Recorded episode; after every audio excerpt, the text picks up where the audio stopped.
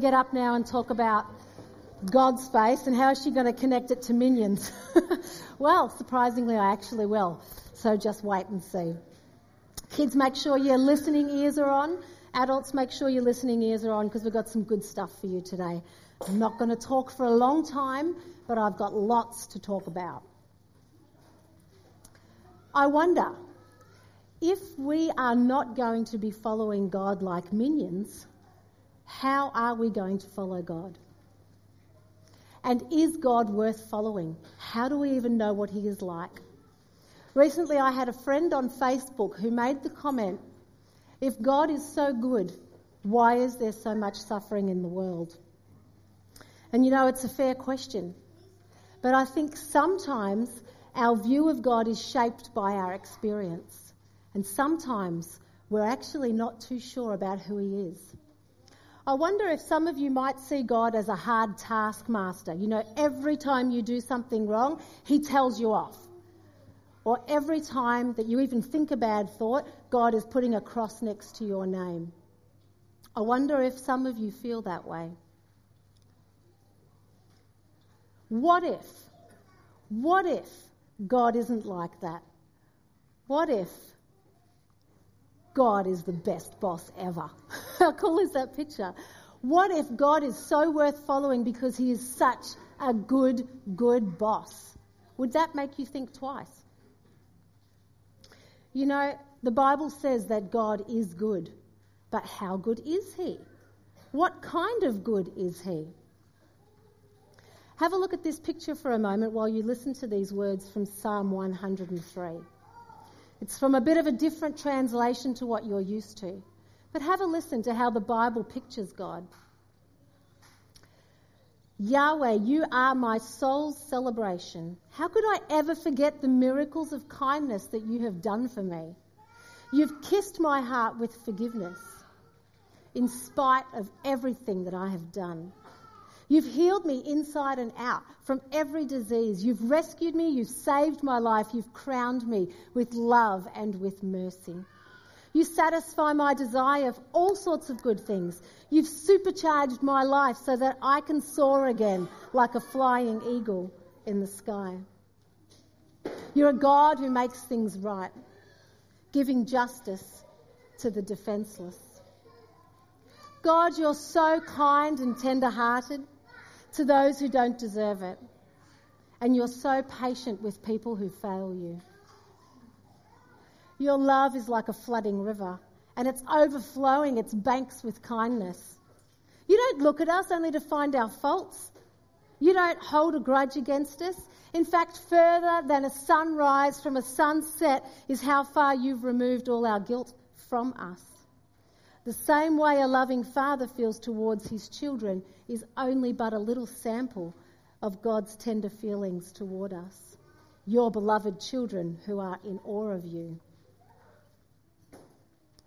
I wonder whether we could just take it a little step further and say, if the minions are following a boss, and if we're going to choose to follow God as a good boss, could we take it a step further and actually say that we could follow God like a father?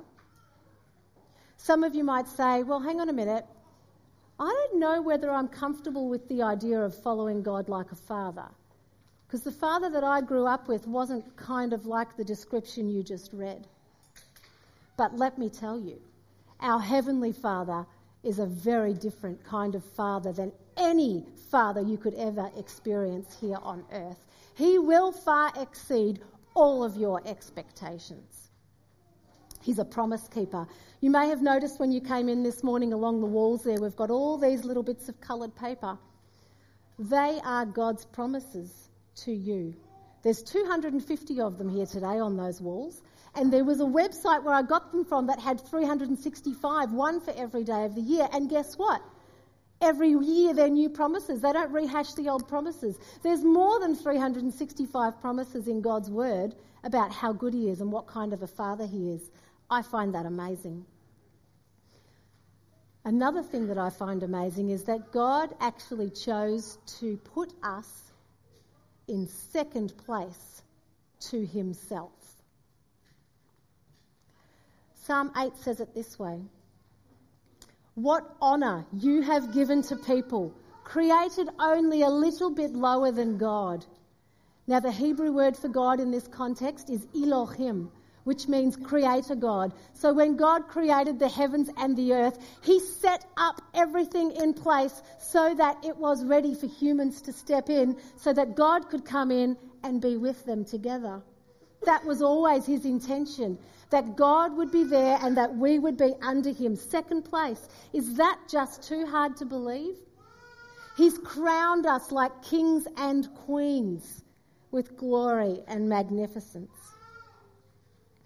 Recently, I went to a fabulous restaurant called the Firehouse over in Ringwood. Is there anybody who's been there? Firehouse Restaurant Cafe. I think Georgia. I don't know if she's still working here. Georgia Reed works there. Um, it's an amazing. It's an amazing restaurant. And I was there for breakfast with a friend, and we were discussing the idea of God being good. I felt like God was calling me to give up my teaching career to take on something else that He had in store. And I said to my friend, I don't know if God's going to come through for me. What if He doesn't? And then all of a sudden, I look over to my right, and there's this, it's called a light box. I don't know if you know what they are. They've got these little letters, and they slide into the panels, and you can create all different kinds of sayings. And I, I looked over, and it said on it, You get what you settle for. And I felt in that moment that God was speaking to me about how am I settling in my mind and in my spirit about how I am understanding God to be. Because if I settle for a God that is not going to provide for me or that is not going to love me like a father, then that's going to work itself out in the way that I relate to Him and to others. But if I settle for a God that I know is going to provide for me, that's going to turn out a whole lot differently. So I wonder, what are you settling for? What kind of God are you settling for? Are you settling for God like a boss and following him like a minion? Or are you settling for a God who is a heavenly father, unlike any other father you've ever experienced or will ever experience?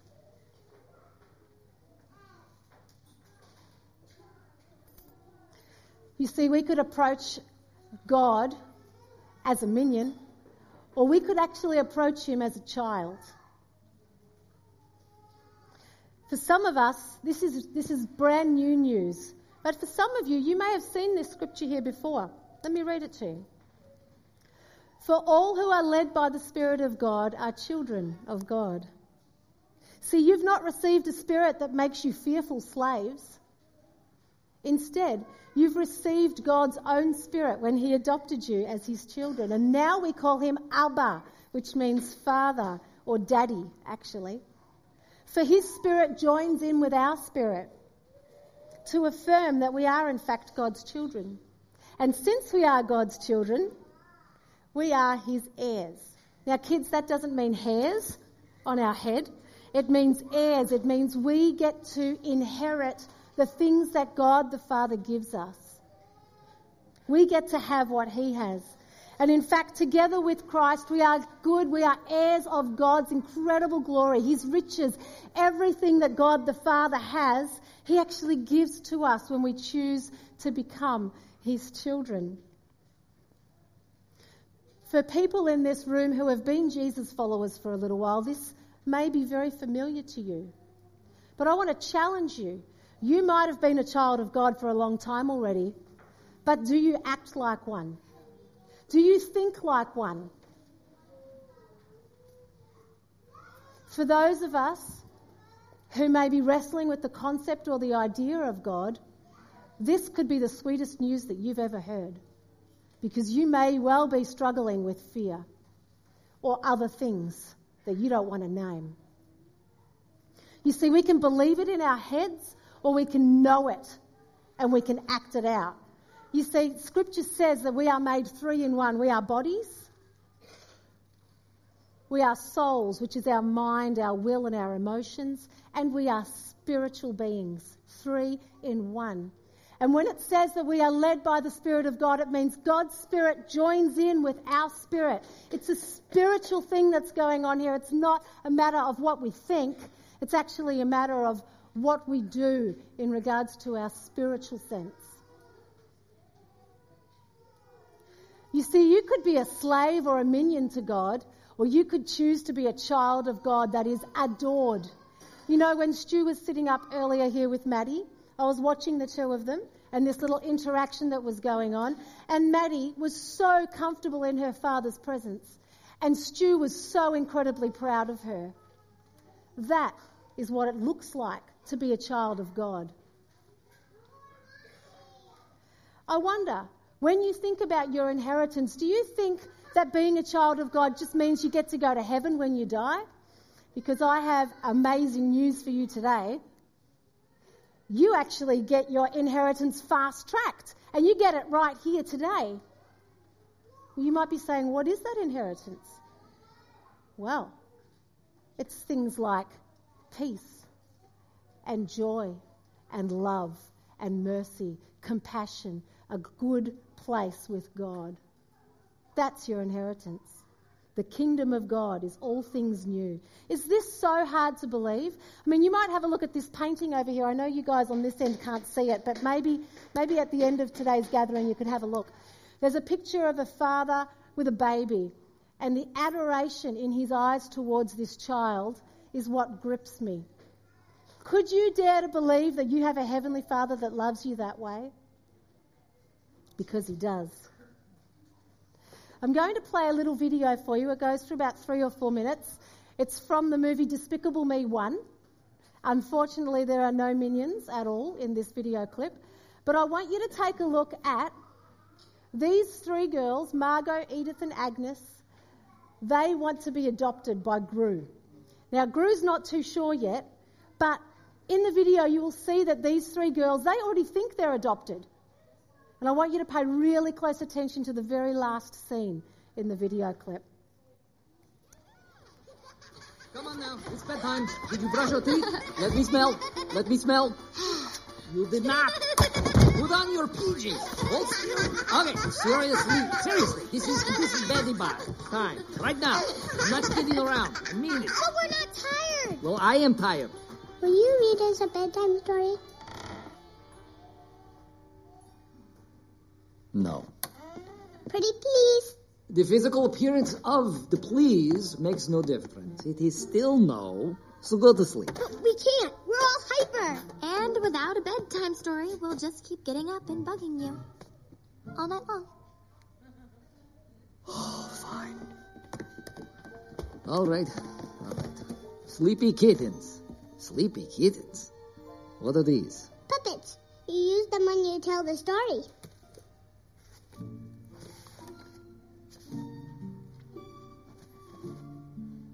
Okay, let's get this over with. Three little kittens loved to play. They had fun in the sun all day. Then their mother came out and said, Time for kittens to go to bed. Wow, this is garbage. You actually like this? Keep reading. Come on. All right, all right, all right, all right. Three little kittens started to bawl. Mommy, we're not tired at all. Their mother smiled and said with a purr, Fine, but at least you should brush your fur. Now you brush the fur. This is literature? A two year old could have written this. All right. Three little kittens with fur all brushed said, We can't sleep. We feel too rushed. Their mother replied with a voice like silk, Fine, but at least you should drink your milk. Now make them drink the milk. Oh, I don't like this book. This is going on forever. Three little kittens with milk all gone rubbed their eyes and started to yawn.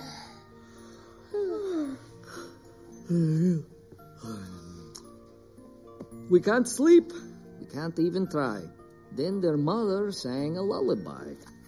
Good night, kittens. Close your eyes. Sleep in peace until you rise.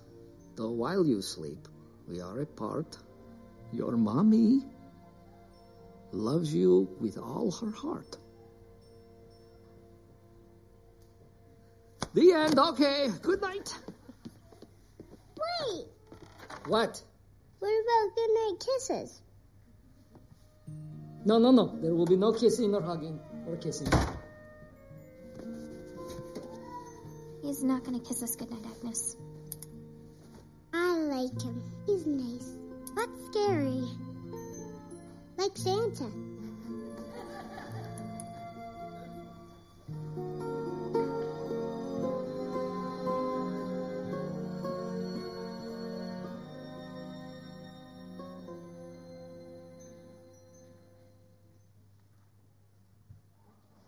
It's great, isn't it? Did you see where the girls drew their picture? Right at the bottom of the family tree. See, Gru hadn't even legally adopted them yet, but that's how they saw themselves. I wonder, could you see yourself in God's family tree? You see, I know something a little bit about adoption. I was never adopted personally, but I did adopt someone or something.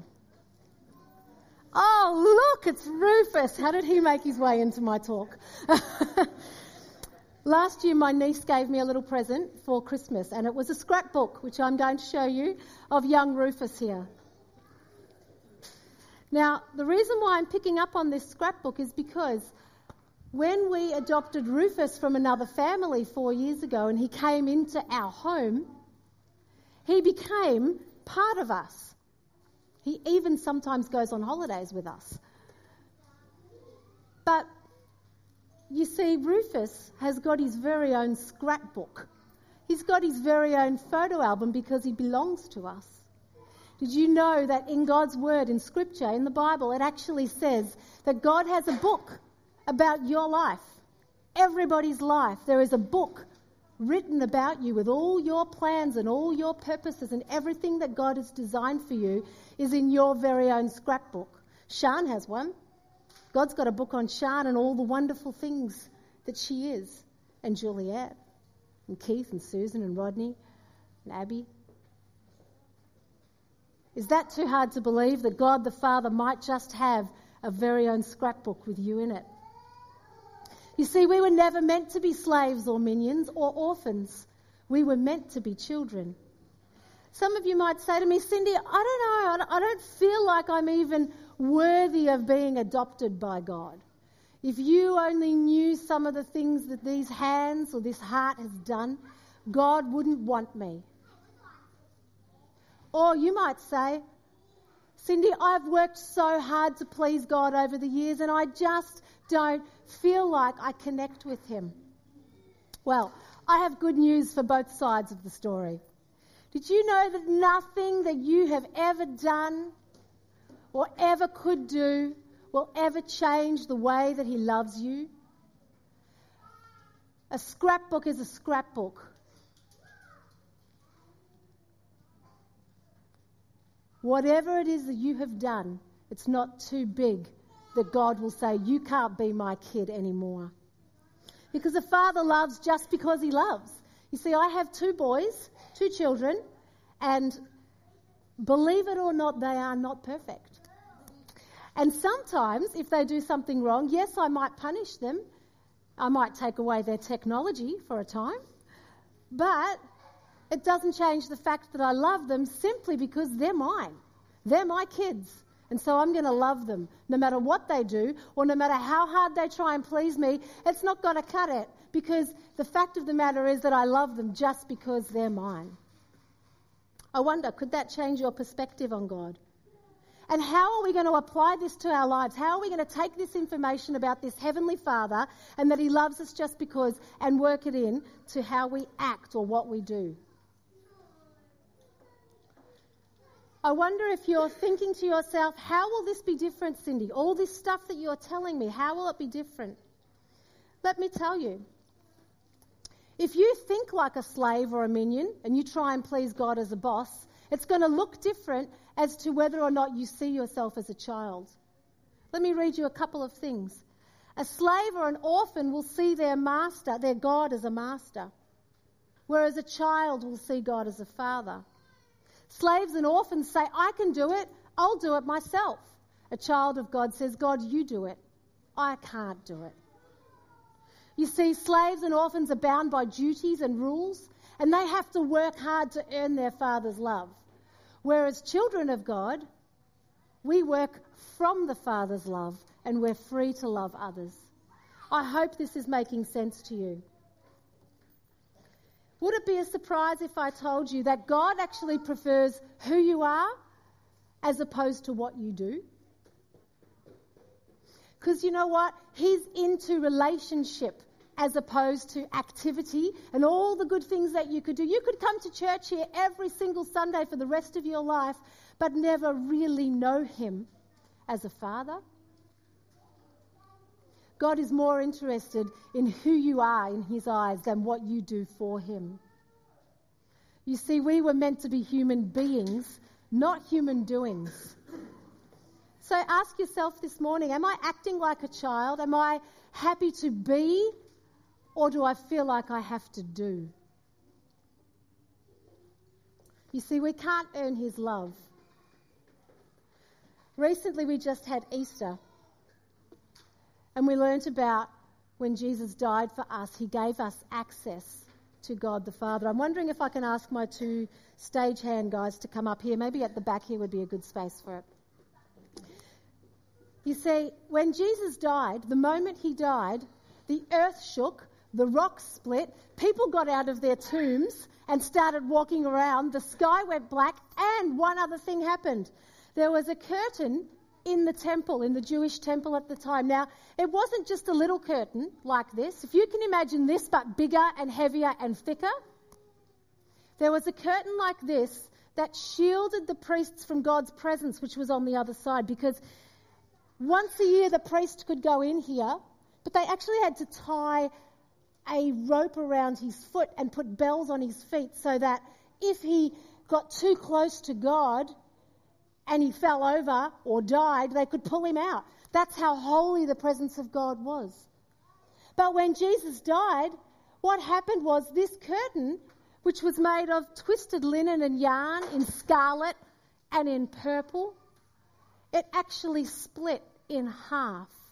But it split in half supernaturally. You see, because if I grab this piece of cloth, which I have prepared earlier, with my little cut in it somewhere, which I'll just take a moment to find. There it is. See, if I split this like that, that's my doing. That's human doing. You see, but the temple curtain was not split from the bottom like this, it was split from the top, up high, heavy drapes shielding God's presence. You see, what happened when that temple curtain was torn in two was when Jesus died, he gave us access to our Heavenly Father. It means we're free to come into His presence. We're free to be children of God without having to work for it because there's no way we could have split the curtain that heavy from the top to the bottom. Thanks, guys. I wonder if that might speak to you. So, what will be different for you as you act out whether or not you want to be a minion or a child of God.